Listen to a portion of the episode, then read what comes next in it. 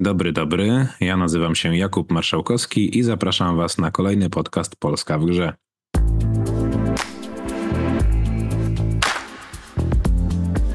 Witam Was w takim razie na pierwszym podcaście z nowej serii. Porozmawiamy sobie dzisiaj o VR-ze, o rynku, o tym jak wygląda i jak może wyglądać za chwilę, a jest ze mną dwoje krajowej, przynajmniej, nie no właściwie światowej. W naszej branży to, to nie da się być krajowej klasy ekspertów, ekspertem, czyli światowej klasy ekspertów od e, no właśnie, produkcji i sprzedawania gier na rynku VR, albo jakoś inaczej chcielibyście się opowiedzieć. Karolino. Mm, to cześć, ja się nazywam Karolina Koszuta. E, zajmuję się VR-em już od ponad 8 lat. E, założyłam razem z dwójką wspólników e, firmę VR-ową właśnie mniej więcej jakieś 8 lat temu, a na co dzień zajmuję się przede wszystkim rzeczami związanymi z publishingiem. No i my stricte robimy tylko i wyłącznie gry VR-owe. Wydaliśmy już mniej więcej chyba około pięciu tytułów na praktycznie wszystkie platformy VR, więc to tak tyle słowem wstępu o mnie. Nie pojawiła się nazwa firmy, więc dodajmy, że to Carbon Studios. E, I Pawle, Pawle, teraz ty. Cześć, e, nazywam się Paweł Fliger i jestem prezesem GamePass SA, e, spółki, która od 2017 zajmuje się wirtualną rzeczywistością. Jesteśmy producentem i również wydawcą gier. W swoim portfolio mamy teraz licząc 7 gier. Też dedykujemy swoje rozwiązania na ten moment platformom VR-owym i też pokrywamy wszystkie obecne platformy na rynku. No dobrze, to, to zacznijmy może odrobinę od, od prehistorii e, tego rynku VR-owego. Taki hełm e, VFX1 z 95 roku. Pamiętacie takie urządzenie w ogóle? Ja pamiętam. Ja pamiętam tylko jak, z jakichś archiwalnych e, materiałów o VR-ze, ale było coś takiego, było. Lata 90. To, to, to my, Pawle, jesteśmy w takim razie starzy i gdzieś mieliśmy może z tym odrobinę do czynienia. Nie, no żartuję. Oczywiście porozmawiajmy o prehistorii, czyli jak to się zaczęła ta obecna fala, e, czyli te kilka, sześć, siedem, osiem lat temu.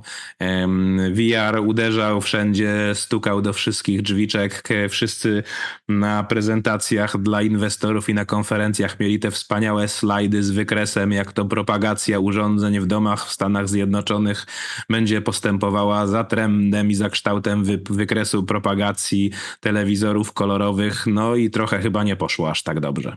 E, no nie poszło aż tak dobrze, ale ta zapowiadana rewolucja, która w tym szczycie szału na VR powinna wyeskalować e, zgodnie z krzywą dyfuzji innowacji, e, wydaje mi się, że jest bardziej w tej chwili ewolucją niż rewolucją, ze względu na złożoność problemu, jakim jest wirtualna rzeczywistość i budowanie ekosystemu wokół tego. Ja tak sobie patrzę na to od tego 2015-16 roku, kiedy pierwszy raz de facto zaczęliśmy robić coś e, na VR-a. Tutaj mówię o Samsung Gear VR, który był takim beneficjentem kooperacji Samsunga razem z Oculusem. I od tego czasu, e, jeżeli chodzi o technologię, no to jesteśmy naprawdę daleko. A jeżeli patrzymy na to, w jaki sposób zbudowana została społeczność graczy, czy też sama technologia jest wykorzystywana, no to śmiało można powiedzieć, że w tym obszarze no jest jeszcze sporo do zrobienia. Jeżeli chodzi o budowanie społeczności, o wykorzystanie technologii, to w przemyśle z mojego punktu widzenia ona jest już bardzo mocno zakorzeniona. Coś chciałabyś do tego dodać tu, Karolino, czy przejdziemy do pytania, co zdecydowało wówczas, że, że weszliście jednak w ten VR i to tak weszliście trochę no, na 100%? No ja się zakochałam w VR-ze już e, podczas pierwszego Kickstartera Oculusa. To chyba było około 2012-2014 rok, jak ten Kickstarter się dział. E, tak, i ja, no ja wtedy stwierdziłam, już, już pracowałam w e, grach komputerowych e, i po zapoznaniu się z tym VR-em E, no stwierdziłam, że to jest coś, to jest przyszłość, co bardzo bym chciała gdzieś realizować i robić e, i że to na pewno będzie się fajnie rozwijać. No i myślę, że póki co rozwija się bardzo tak systematycznie e, i dobrze, idzie w coraz lepszym kierunku. No ale tam był taki trochę moment rozczarowania, przynajmniej z punktu widzenia wielu deweloperów, którzy weszli w VR i, i wydawało się, że, że to jest może nowa rewolucja na kształt mobilek. Mhm A potem było trochę ucieczki, bo okazało się, że, że jednak nie. Wy nie uciekliście, okopaliście się na tym VR-owym rynku. Co decydowało o takich waszych decyzjach? Może Karolina najpierw tym razem? Um, myślę, że to, mm, że odnieśliśmy sukces, jak na po prostu możliwości indie studia na tamte czasy. Kilka osób zrobiliśmy nasze, nasz pierwszy tytuł Alice VR e, i byliśmy z niego zadowoleni. E, kolejnym tytułem było The Wizards e, i które też było, spotkało się z bardzo, bardzo pozytywnym przyjęciem od graczy. Zaczęły się pojawiać coraz to coraz to jakby lepszy, lepszy sprzęt, pojawiały się kontrole, kontrolery, e, dzięki którym mogliśmy po prostu czarować w, e, The Wizards na przykład. E, I e, dlatego też zostaliśmy, no bo gdzieś tam e, odnieśliśmy sukces e, wtedy, w tamtych czasach, na miarę tamtych czasów i możliwości rynku VR oczywiście dodam, bo w porównaniu z jakby z rynkiem pecetowym to to są zupełnie e, inne, inne parametry, ale byliśmy zadowoleni, widzieliśmy, że technologia się rozwija, że duzi gracze są też zainteresowani, tacy jak Sony, bo wtedy też chodziły pierwsze słuchy o tym, że będzie PlayStation VR, że będzie powstawało. E, więc zostaliśmy po prostu. I no kontynuowaliśmy tą przygodę. Dobra, ale ja muszę zawsze pytać o liczby, takie hobby życiowe. Te liczby chyba akurat ogłaszaliście, więc tutaj e, obie spółki mamy, drodzy słuchacze, tutaj spółki giełdowe, więc o liczbach czasami będzie trudno, ale to są dawne liczby z dawnych tytułów, więc być może możesz nam coś powiedzieć, jaką skalę oznacza taki e, indie sukces na VR-ze. Byśmy mieli porównanie z PC-tem. E, na tamte czasy nie pamiętam, ale mogę Ci na przykład powiedzieć, że e, całościowo seria The Wizards to jest już 250 tysięcy sztuk przez te ileś lat, e, więc 250, tak, 250 tysięcy sztuk i jesteśmy z tego bardzo zadowoleni, jakby ze wszystkich platform. Oczywiście tam są jest jakby... serii ile tytułów? Na, na, na serię ile tam się składa tytułów? E, składają się trzy tytuły. Pierwsze The Wizards, drugie The Wizards Dark Times i jeszcze taki nasz eksperyment, e, przygoda z już wcześniej wspomnianym Samsungiem. E, to było The Wizards Meliora. I to była specjalnie dedykowana wersja na to urządzenie. Pawle, jak to wyglądało u Was? U nas tak, tak. U nas start był trochę mniej epicki, aczkolwiek też e, nasączony tutaj pasją, bo my się wywodzimy z e, branży wytwarzania oprogramowania na życzenie z, popularnych, z, popularnego, z popularnego software house'u, w którym w pewnym momencie zespół, który zajmował się robieniem e, gierek reklamowych, doszedł do wniosku, że już nie chce pracować dla klienta korporacyjnego i chciałby raz zacząć stworzyć coś swojego coś, co będzie z duszą i będzie realizowało nasze marzenia, a niekoniecznie specyfikacje istotnych warunków zamówienia od agencji marketingowej. E, I to de facto w połączeniu z pokazaniem się Gear VR-a e, spowodowało, że, że powołaliśmy spółkę. Dość szybko udało się nam znaleźć finansowanie, które przekuliśmy w wytworzenie kilku tytułów. Wtedy to był Never Out, Overflight. Te dwa tytuły dały nam poczuć takiego smaku o, sukcesu dość dużego, bo to no, się też sprzedały w całkiem rozsądnych e, e, wolumenach, o, których pewnie za, o które mnie pewnie zaraz zapytasz. Już pytam. Ale dały nam to coś, no, dały nam coś, dało nam to co, dały nam coś, czego nie mieliśmy robiąc wcześniej gry, czyli rozpoznawalność na całym świecie, bo możliwość pojawienia się na opakowaniu od pierwszej wersji Pico. E, w reklamówce Pico w Chinach e, nasz Overflight wylądował. E, na konferencji wtedy Facebooka za Markiem Zuckerbergiem był wyświetlany nasz Overflight. To były takie rzeczy, których nie byliśmy w stanie kupić przy tej skali, którą mieliśmy wtedy jako studio. E, na rynku, nie wiem, konsol czy też aplikacji mobilnych. I to nas bardzo mocno rozochociło do tego, żeby zostać w tym. I absolutnie nie żałuję tego wyboru i tego kierunku, którym się, e, w którym poszliśmy, no bo jest to technologia, która na pewno zmieni świat. A wyniki? No Never Out, Never Out sprzedał się na pewno w ponad 100 tysiącach egzemplarzy, Overflight w około 80 tysiącach egzemplarzy. Na te czasy przy tak e, małym rynku w stosunku do, do tradycyjnych konsol, to były naprawdę bardzo dobre wyniki. A ja, ja też muszę, ja muszę też sprostować, bo uh, zabrakło mi 100 tysięcy sztuk. Uh, w sumie seria The Wizard sprzedała się w 350 tysiącach. Uh, tak, na ten, na ten moment. E, mamy, mamy więc wasze cyferki no, y, średnio dużych studiów niezależnych z Polski, bo takimi zupełnie najmniejszymi to przecież też nie jesteście.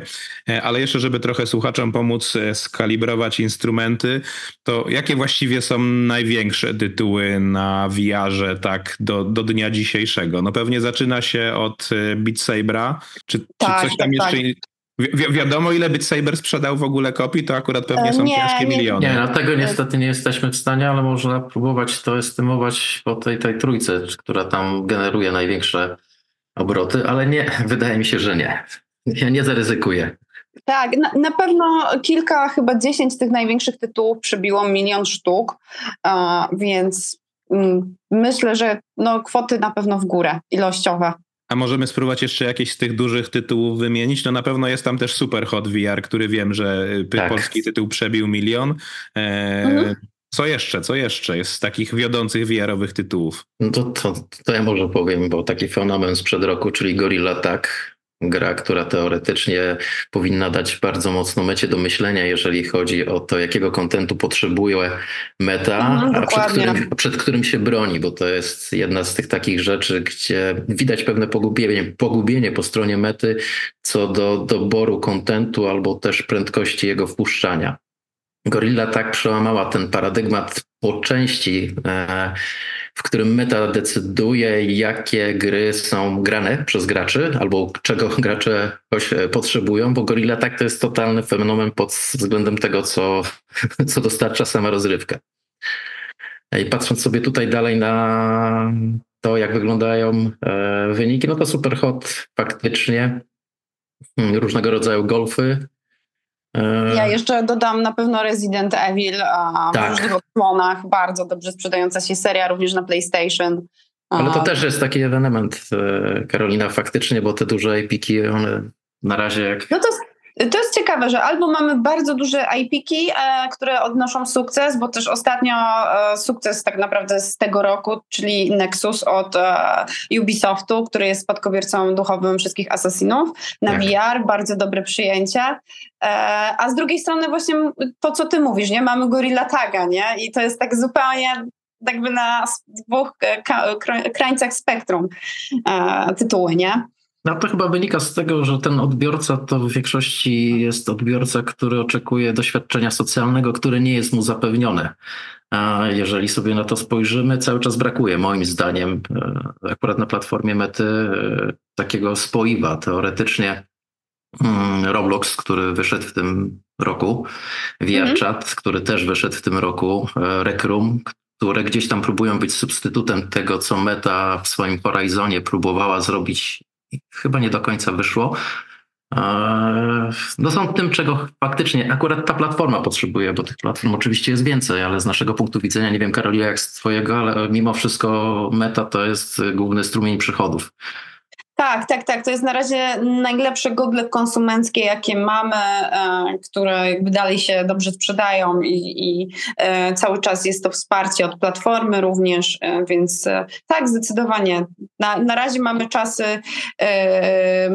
MetaQuesta, zobaczymy, co będzie następne.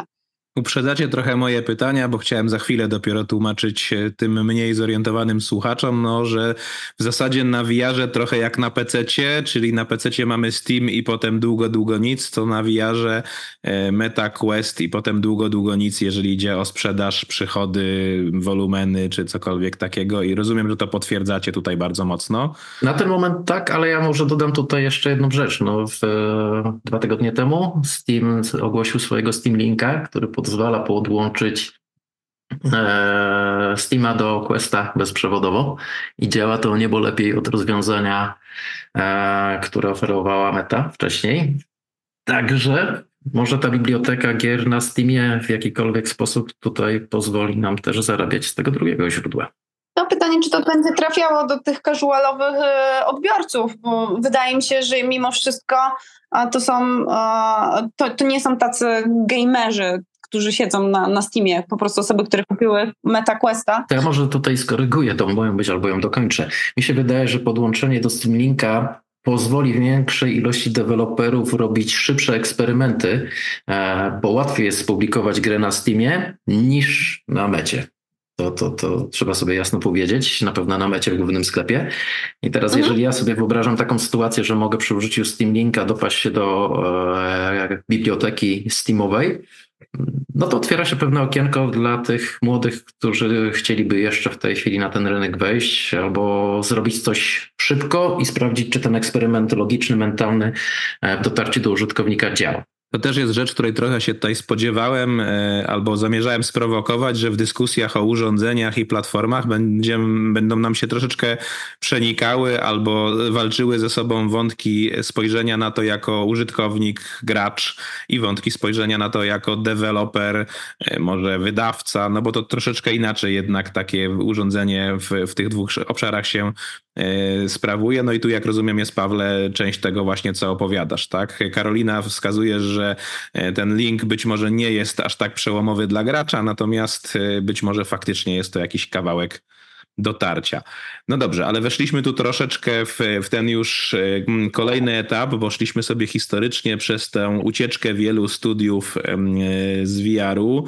E, wyjaśniliśmy, czemu zostaliście. No i potem wydawało mi się, że przez jakieś dwa lata może było widać na tym rynku VR-owym coś takiego, co bym nazwał takim okresem stabilizacji, osiągnięciem pewnego płaskowyżu, jak wiemy, jak te wykresy propagacji różnych rzeczy wyglądają. E, pojawiały się takie mm, określenia, że może to jest ciągle nisza, no bo w porównaniu z rynkami konsolowymi czy PC-towymi to jest nisza, ale jest to nisza stabilna. No i tak to sobie jakoś funkcjonowało. Trochę tych cyferek chyba, które podaliście, to już są częściowo też z tego okresu. Mm, jakoś inaczej byście to opowiadali tutaj? Nikt nie chce nic zaprotestować. No to powiedzcie nie, coś. Ja się na tym w gruncie rzeczy nie znam. ale masz dobry research zrobiony, więc e, e, myślę, e, myślę, że tak, był w pewnym momencie taki, pierwsze takie zachłyśnięcie, że pamiętam, te tabelki były takie, że tego VR-u to będzie miliardy po prostu e, tam do 2020 i tak dalej, e, a ten po prostu rynek VR-owy rósł sobie e, stabilnie. Ja myślę, że takim przełomowym momentem było właśnie wydanie tych e, gogli MetaQuest. Wtedy jeszcze nazywały się Oculus, Oculus Quest. I zrobienie pierwszych gogli bez kabla. I, I, też mam, ja osobiście mam takie wrażenie, że dużo zależy od sprzętu. Jednak pierwsze te sprzęty wiarowe, te Valve i tak dalej, to są to są jednak takie sprzęty dla osób, które są naprawdę zainteresowane tym VR-em, bo tam jest duża trudność do podpięcia tego i tak dalej, e, setupowania całości, e, więc e, myślę, że takim przełomowym momentem było uproszczenie tych gogli. No a teraz tak naprawdę walczymy o to, żeby one były coraz bardziej ergonomiczne, przyjemne w użyciu i myślę, że to będą kolejne kroki i gdzieś tam pewnie za jakiś czas znowu będziemy mieli przełomową wersję, która będzie bardzo wygodna, bardzo wydajna e, i znowu będziemy mieli dopływ, e, dopływ graczy. To jest właśnie mega fajne w rynku VR-owym, że ma się stały dopływ e, nowych osób, nowych graczy, którzy kupują sprawdzone tytuły, więc to jest na pewno dla wszystkich deweloperów, którzy są już długo na rynku VR, dużym plusem. A dostępność cenowa nie jest tu potrzebnym też elementem? Tak, słuszna uwaga, słuszna uwaga. Im, e, im tańsze gogle, e, tym, no dlatego też MetaQuest dobrze się sprzedaje, bo, bo chyba teraz mniej więcej to jest 400 dolarów, o ile się nie mylę. A dwójeczkę już za 250 tak, po przecenie można tak? kupić. O kurczę. Taką słyszałem ostatnio opinię, że dzięki wyjściu Questa trójki, Quest dwójka stał się takim idealnym rozwiązaniem light, które nie jest wcale aż tak kosztowne i pozwala się zapoznać z tą technologią na cały czas bardzo akceptowalnej jakości. Zgadzalibyście się z tym? Jak rozumiem, development na te urządzenia oba jest mniej więcej ten sam. Nie ma aż takiej przepaści między dwójką a trójką, jak między jedynką a dwójką. Nie ma. Zgadzam się. Nie ma, jeżeli nie implementuje się tych wyjątkowych funkcji dla Questa trzeciego. Ja sobie Dobra. patrzę bardzo podobnie na to. Nie wiem, czy też mam odpowiedzieć na to tak, pytanie. Tak, proszę, no.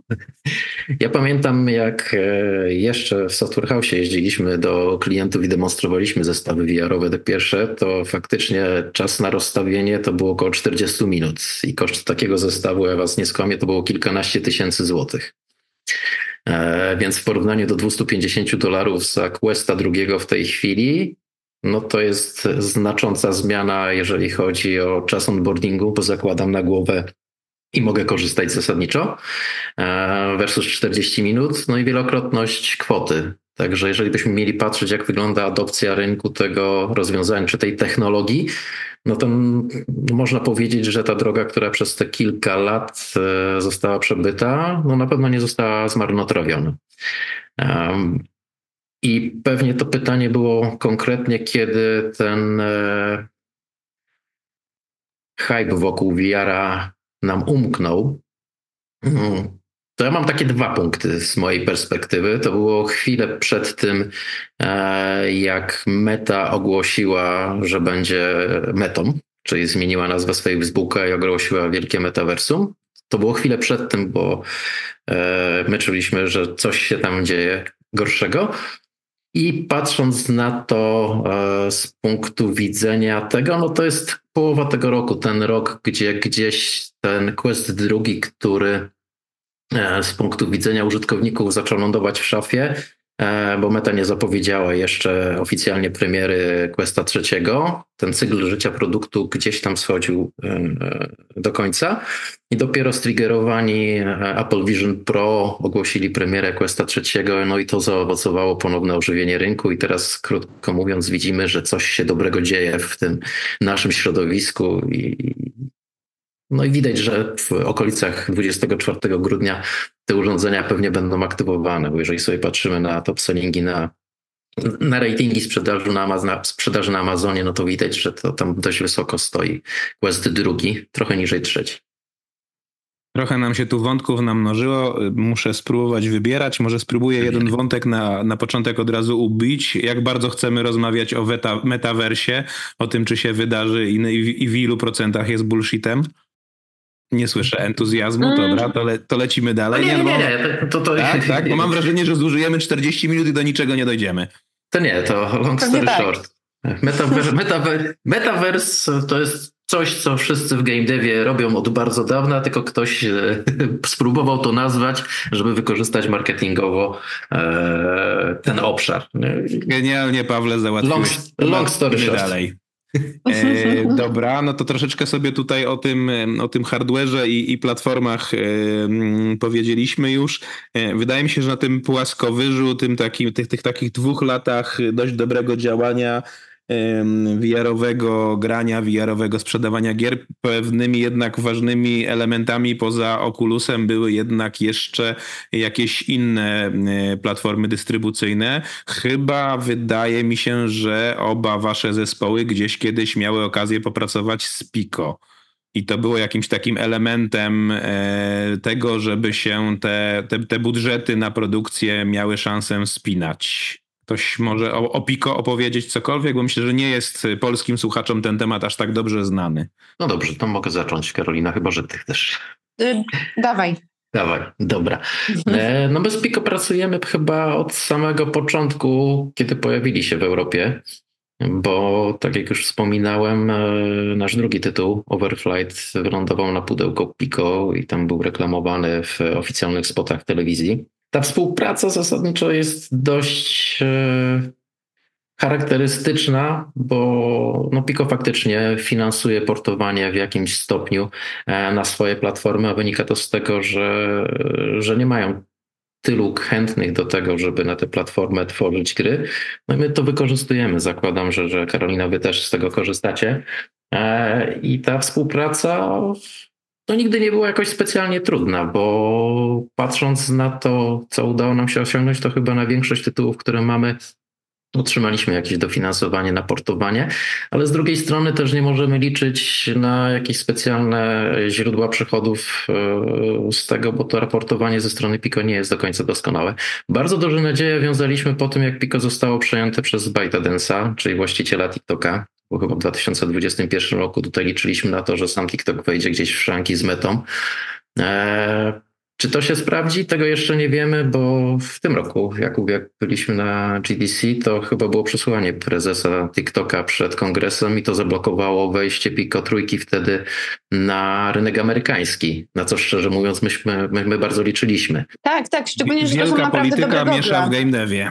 Dokładnie tak, tak no to Dobra, ale cały czas słuchacze y, chyba nie wiedzą, co to jest Pico, skąd to się wzięło, gdzie to gry sprzedaje. To może Karolina uzupełnisz? Nie pamiętam do końca historii Picot jako, jako headsetu, ale można śmiało powiedzieć, że to jest taki młodszy brat e, MetaQuesta.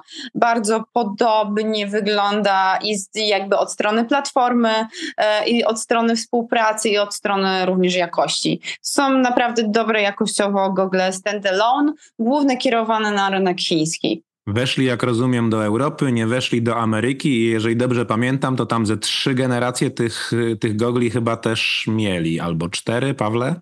To 3, 3, 3. Na ten moment Pico trójka, czwóreczka pewnie gdzieś tam się e, zbliża. Czwóreczka nie, też jest. Dobrze.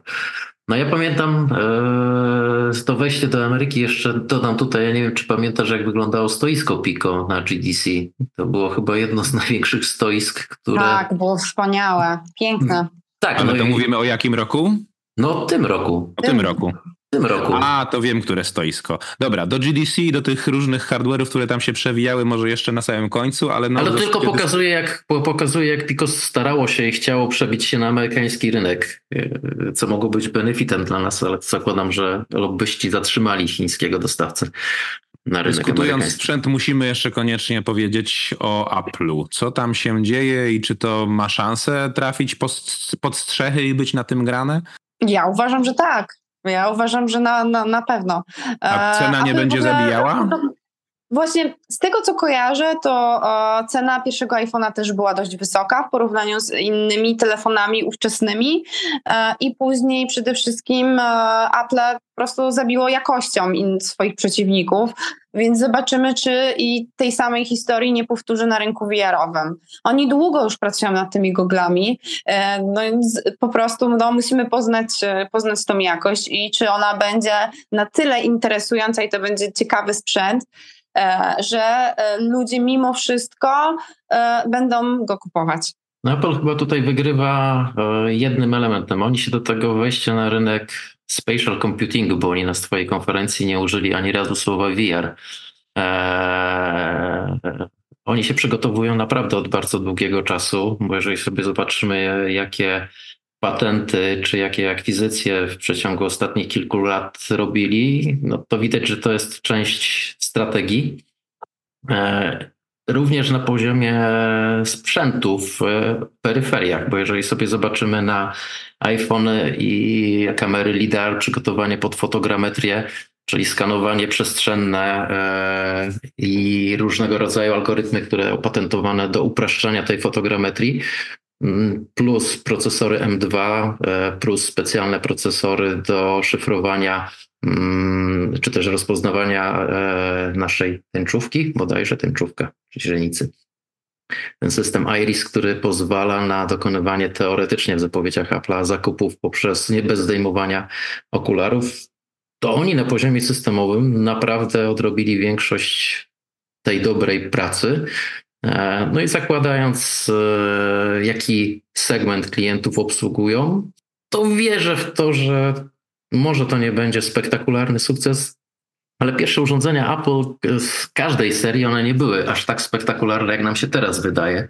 E, oni też to dość mądrze robią. Także moje zdanie jest takie, że Apple tutaj na pewno będzie poważnym konkurentem dla mety.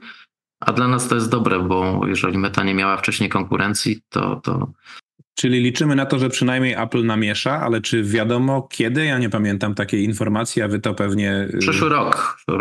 Tak, plotki, plotki są bardzo rozbiegane y, i zmieniają okay. się w czasie, ale to jest przyszły rok. Ja słyszałem od pierwszego do czwartego kwartału, więc naprawdę nie jestem w stanie w tej chwili niczego potwierdzić, bo co mądra głowa to mówi coś innego. Trochę jednak wszyscy twórcy VR-owi liczą tutaj na, na, to, na to, że jakaś rewolucja dalej się będzie działa, no bo Oculus nie jest jednak e, idealną platformą. Chyba możecie krytykować Oculusa, bo Paweł już trochę zaczął. E, ja może w takim razie wrzucę tu jeszcze, no tym, po, tym podstawowym wskazywanym problemem jest w przeciwieństwie do Steama, który jest bardzo demokratyczny, że ta demokratyzacja e, Oculusa no, jest na dużo niższym poziomie, albo że wręcz czasami nie można prze przejść z pierwszego sklepu do drugiego sklepu. O, powinniśmy właściwie wytłumaczyć chyba, że tam są dwa sklepy.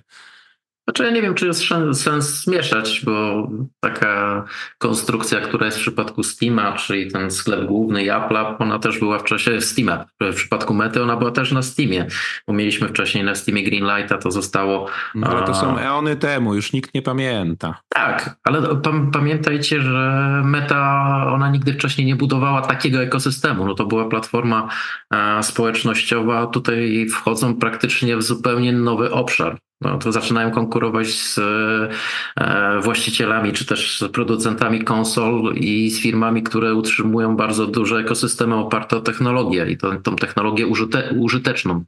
Przestali być firmą czysto programistyczną i zaczęli dostarczać sprzęt, więc ja rozumiem, że budowanie tego ekosystemu nie powstaje z dnia na dzień. I no i błędy dziecię, dzie, wieku dziecięcego tutaj są popełniane, ale absolutnie nie mogę powiedzieć, że, że, że tutaj chciałbym na to narzekać, Jakub, bo... Kurczę, liczyłem na jakieś ciekawe narzekanie w, nagraniu. Karolino, może na ciebie mogę.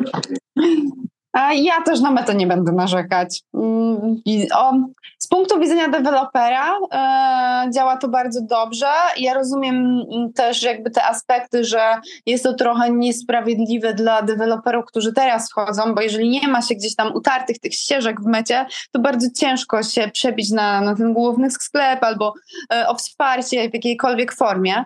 E, więc ja to, ja to całkowicie rozumiem, ale z drugiej strony jakby filozofią e, mety jest to, aby dbać o jakość tych produktów. E, warto też wspomnieć, że tam jest długi proces testingu, który jest pod, bardziej podobny do sklepu Sony z, Play, po prostu PlayStation niż do, do Steama. Więc jakby to się kieruje bardziej w stronę konsol, gdzie mamy już dobrze zrobione, sprawdzone tytuły, które są wyselekcjonowane przez portfolio menadżerów e, z platformy, niż w stronę takiego community, e, gdzie e, to one tak naprawdę głosuje swoim portfelem, tak jak mamy na Steamie. No taką no ścieżkę obrali. Chyba, chyba wszyscy trochę rozumiemy potrzebę niezrobienia śmietnika ze, ze sklepu, bo byliśmy w stanie wskazać pewnie też parę produktów, które zmarły przez to, że się śmietnik ze sklepu zrobił. Więc... E, dokładnie, dokładnie, a szczególnie w VR-ze, jeżeli masz pierwszy kontakt, który jest e, po prostu nieprzyjemny, to zrazisz się do sprzętu, po prostu. Będziesz, nie, nie będziesz do końca wiedział, czy jako, że jest to nowe medium, czy obwinać sprzęt, czy obwiniać grę albo aplikację, e, więc dokładnie. tym bardziej jakby rozumiem to podejście, że dbają o to, żeby ten pierwszy kontakt e, z tym VR-em dla wielu osób e, był po prostu czymś fajnym, a, nie czymś, po czym trzeba iść po wiaderko albo dostaje się e, jakiś tam migawek przed oczami. No i dla nas to też jest dobre, mi się wydaje, że ta selekcja na sklepie głównym, ona się odbywa w, powiedzmy w rozsądny sposób, bo no tu wygrywamy to coś, z czym walczą wszystkie firmy, które wydają mobilki, czyli tak zwane no, zasypanie w, co dwie czy trzy minuty wychodzą i wychodzi kolejna gra. No to przebicie się tylko można zrobić na tym sklepie używając albo pieniędzy, albo jakiegoś gigantycznego wsparcia, albo szczęścia, ale to, to już... Więc na tym etapie rozwoju wydaje mi się, że to jest rozsądne. No dobrze, ale to przeszliśmy sobie przez te dwa lata pewnych sukcesów tej platformy, a teraz wydaje mi się, że obserwujemy od jakiegoś momentu, nie wiem, trochę dołek, trochę zadyszkę, brakuje jakiegoś nowego impulsu. Zgadzalibyście się z taką oceną, że był słabszy moment jednak y, sprzedaży platform? No ten rok był słabszy, to ja mhm, mogę tak, powiedzieć. Tak, zgadzam się. Mhm. Czy, jakieś, czy jakieś czynniki powodujące to możemy spróbować przedyskutować? Coś chcielibyście tu się podzielić? E, ja chciałam tylko zwrócić uwagę, e, że był bardzo dobry moment, kiedy była pandemia i wtedy te gogle sprzedawały się fantastycznie, co za tym idzie też tytuły. E, teraz ta no, pandemia jakby odpuściła, plus nie było nowego sprzętu właśnie od jakiegoś czasu, nie było żadnych informacji takich mainstreamowych mediach, więc trochę to przycichło. No ale teraz znowu jakby w grudniu 2023 to bym powiedziała, że znowu mamy odwilż, mamy kolejne E, gogle od Mety, Questa już wspomnianego 3, które są bardzo fajne, są dużo lżejsze, to jest duży, duży plus. No i też warto wspomnieć o całym segmencie AR, który teraz mocno wchodzi w grach i aplikacjach właśnie VR-owo, taki mixed reality, E, to jest też bardzo ciekawe, bo to pozwala bawić się po prostu swojej własnej rzeczywistości nierzeczywistymi elementami, co myślę, że jest bardzo fajne. No i czekamy wszyscy też właśnie na Apple'a. Ale ten, ten, tę grudniową zwyżkę widać już gdzieś na jakichś wykresach sprzedaży na przykład, czy hmm, nie możecie powiedzieć? E, chyba nie możemy powiedzieć. Nie możemy powiedzieć, ale jeżeli się widzi e, zainteresowanie w mediach, y, to, to znaczy, że gdzieś tam jest jakaś odwilż. Mówię o mediach przede wszystkim mainstreamowych. Z mojej strony percepcja tego roku jest taka, że na pewno borykamy się z sytuacją makroekonomiczną. Jeżeli już wytniemy poza nawias e, sam COVID, no ludzie mają trochę ważniejsze powody na to, żeby wydawać pieniążki, pieniądze. E, no bo inflacja to nie jest nasz lokalny problem, tylko de facto na całym świecie w Stanach jest e, podobnie odczuwalna. E, co jeszcze? No na pewno przyczynił się tutaj cykl życia Questa II, bo mimo wszystko było czuć, że ten problem retencji graczy, on się gdzieś zaczął pojawiać. Meta nawet bardzo mocno podnosiła to w swoich wywiadach. No i to chyba wszystko z tych rzeczy, które na ten moment tą sytuację nam tutaj troszkę osłabiły. Czyli liczymy, że, że, że, ten Oculus trzeci tutaj dopiero zacznie e, lepiej oddziaływać. Czekamy na, na urządzenie aploskie. No właśnie, czy jeszcze jakiś ciekawy hardware być może widać na, gdzieś na horyzoncie, który mógłby namieszać, nawet jeżeli na razie jest w fazie eksperymentalnej. Na tym wymienianym tutaj już GDC, czyli najważniejszym pewnie światowym wydarzeniu pokazującym takie rzeczy, tych stoisk było kilka więcej. Tam były jakieś ze dwie, dwa kolejne e, zestawy Google, były jakieś, widziałem monitory, które miały głębie wewnątrz monitora jakoś wyświetlać. Zakładam, że pooglądaliście tego trochę więcej ode mnie, a jeszcze pewnie śledzicie też, też zupełnie to poza GDC. Czy jeszcze gdzieś coś ciekawego waszym zdaniem widać na horyzoncie? Karolino, może od ciebie tym razem zaczniemy. Wiesz co, no, no właśnie ja aż tak za bardzo nie widzę jakichś rewolucyjnych kolejnych y, urządzeń. Ja myślę, że wiele urządzeń jest po prostu niezapowiedzianych tak zupełnie y, i dużo po prostu firm y, czeka tak naprawdę co, co będzie z, z, z Apple VR-em. No ja myślę, Jakub, że tu mamy dość silną konkurencję, bo sama Meta versus Apple versus PlayStation VR no to już jest no właśnie, nie pojawił no. się jeszcze PlayStation VR. To może jeszcze powiedzmy, jak poszło drugiej edycji PlayStation VR-a i co to właściwie wnosi dla tego rynku. Kto, kto, kto zna lepiej PlayStation VR-a? To ja może tak. E, drugiej wersji poszło lepiej, ale nie jakoś spektakularnie lepiej. Widać zaangażowanie po stronie Sony e, w tych dużych tytułach. E, widać, że promuje, bo jeżeli sobie teraz przed świętami nawet wejdziecie na stronę e, sklepu Sony, no to PlayStation VR jest bardzo mocno eksponowane, czyli walczą tutaj o to. Nie słyszałem o problemach z zamówieniem przed święta jeszcze tydzień temu, bo znajomy kupował PSVR drugiego więc są na, na magazynie i są dostarczane. E, no na pewno to jest technologia, która, której PlayStation nie odpuści. No tym bardziej teraz, kiedy, kiedy po stronie Apple'a pojawiły się gogle, które teoretycznie będą e, bardzo mocno na tym rynku wprowadzać zamieszanie. E, no jest jeszcze HTC, które teoretycznie, e, teoretycznie, praktycznie e, też dość mocno walczy o udział w rynku. I cały czas Pico, czyli właściwie co najmniej pięciu graczy, no to faktycznie znamy rynki, gdzie, te, gdzie ta konkurencja jest, jest właściwie mniejsza. Jest jeszcze, jest jeszcze taki gracz, który się nazywa Vario to są profesjonalne e, urządzenia, których cena tam bodajże najtańszy około 4000 euro kosztuje. E, I one na poziomie technologicznym są chyba najbardziej zaawansowane z tych, które są w tej chwili do kupienia. E, ale mówię, to jest raczej nie segment e, rozrywkowy, tylko bardziej profesjonalny. Ale w takim razie pewnie idą prędzej do przodu naprzód i być może jakieś rozwiązania stamtąd będą się przenosiły do tych y, łatwiej dostępnych rozwiązań. Dobra, y, słuchajcie, powoli gdzieś może byśmy zmierzali do końca tego. Ja sobie zostawiłem takie dwa specjalne pytania do was na sam koniec, y, ale może jeszcze uważacie, że coś pominęliśmy i tu powinniśmy przedyskutować, albo może coś chcielibyście podsumować. Karolino? Mm ja bym jeszcze dodała, że na pewno warto się właśnie przyglądać wszystkim mixed reality rzeczom, które mieszają rzeczywistość i nierzeczywistość ze sobą, e, bo też myślę, że w kolejnych latach aplikacje, gry, e, które będą zawierały e, tego typu elementy, sporo namieszają i będą bardzo atrakcyjne. E, czyli to jest ta, trochę, jak mieliśmy wcześniej AR związany z komórkami, co było słynne swego czasu, Pokémony były na, na telefony, no to y, można sobie wyobrazić, że to jest podobnie. Mamy gogle i widzimy e, jakby rzeczywistość i na niej jest coś, e, na przykład ten Pokémon, który jest już e, zrobiony w 3D. Tylko, że w goglach VR-owych jest to dużo lepiej działające, dużo atrakcyjniejsze i Meta 3 na przykład Oculus Quest Meta 3 jest właśnie również kierowany jakby pod ten e, segment technologii i jest dużo aplikacji na to, coraz więcej. I jak rozumiem, bardzo mocno w tym sektorze ma się też rozpychać urządzenie mm, Apple'a, które właściwie chyba trochę dokładnie, jest. Dokładnie, dokładnie. Myślę, że ludzie się... jest zupełnie inny. Mhm.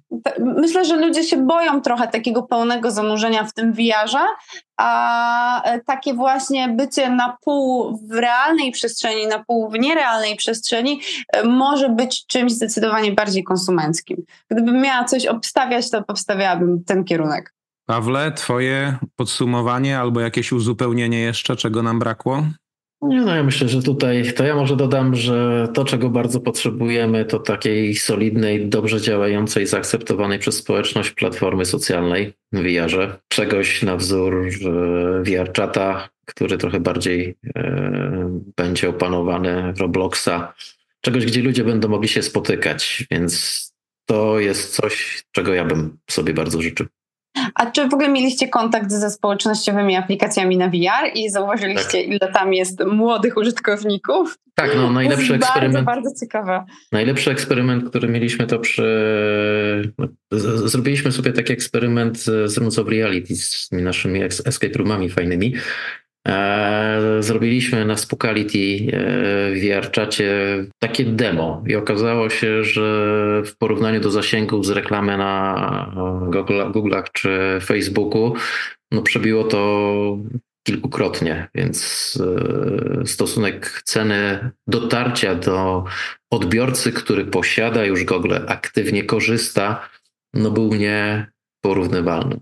To tu mnie chyba najbardziej zaskoczyliście. Nie spodziewałbym się takiej popularności platform społecznościowych na VR-ze. Może po prostu jestem dziadersem. E, jest, dobra, jest, słuchajcie. Naprawdę. Je, jestem naprawdę dziadersem? Nie, nie, Jest, jest naprawdę bardzo duże zainteresowanie, a ty po prostu e, musisz kiedyś dać szansę i założyć Google i zobaczyć. No, nie, no ja to, troszeczkę pograć pograłem, natomiast jednak siedzenia w tym dla, dla, dla zastosowań społecznościowych odrobinę sobie nie wyobrażam, ale to jest pewnie temat na trochę inną dyskusję. Dobra, słuchajcie, ostatnie dwa chyba dość szybkie pytania. E, no to teraz załóżmy, że, że, że kogoś, e, bo głównym celem naszej audycji jest jednak warstwa informacyjna, wiedzowa, tłumaczenie, jak to działa, ale może jednak kogoś przy tej okazji przekonaliśmy, że, że to jest dobry moment, żeby sobie tej technologii spróbować. Powiedzieliśmy, że ten Quest 2 jest pewnie takim fajnym progiem wejścia e, przy cenie 250 dolarów, tylko że sam Quest 2 chyba nie wystarczy. Tam by jeszcze trzeba mieć pewnie trochę bebechów w mm, PC-cie, żeby to podłączyć. Co wystarczy, do, do rozpoczęcia swojej przygody absolutnie wystarczy. Tak, sam Quest Nie trzeba komputera, zdecydowanie. Tak ale ja na przykład bardzo nie lubię się podłączać kablem. No, ja, Żadnego ja 4070 RTX-a nie potrzebuję do tego? Nie, już nie. Na to, żeby rozpocząć swoją przygodę z VR-em, nie.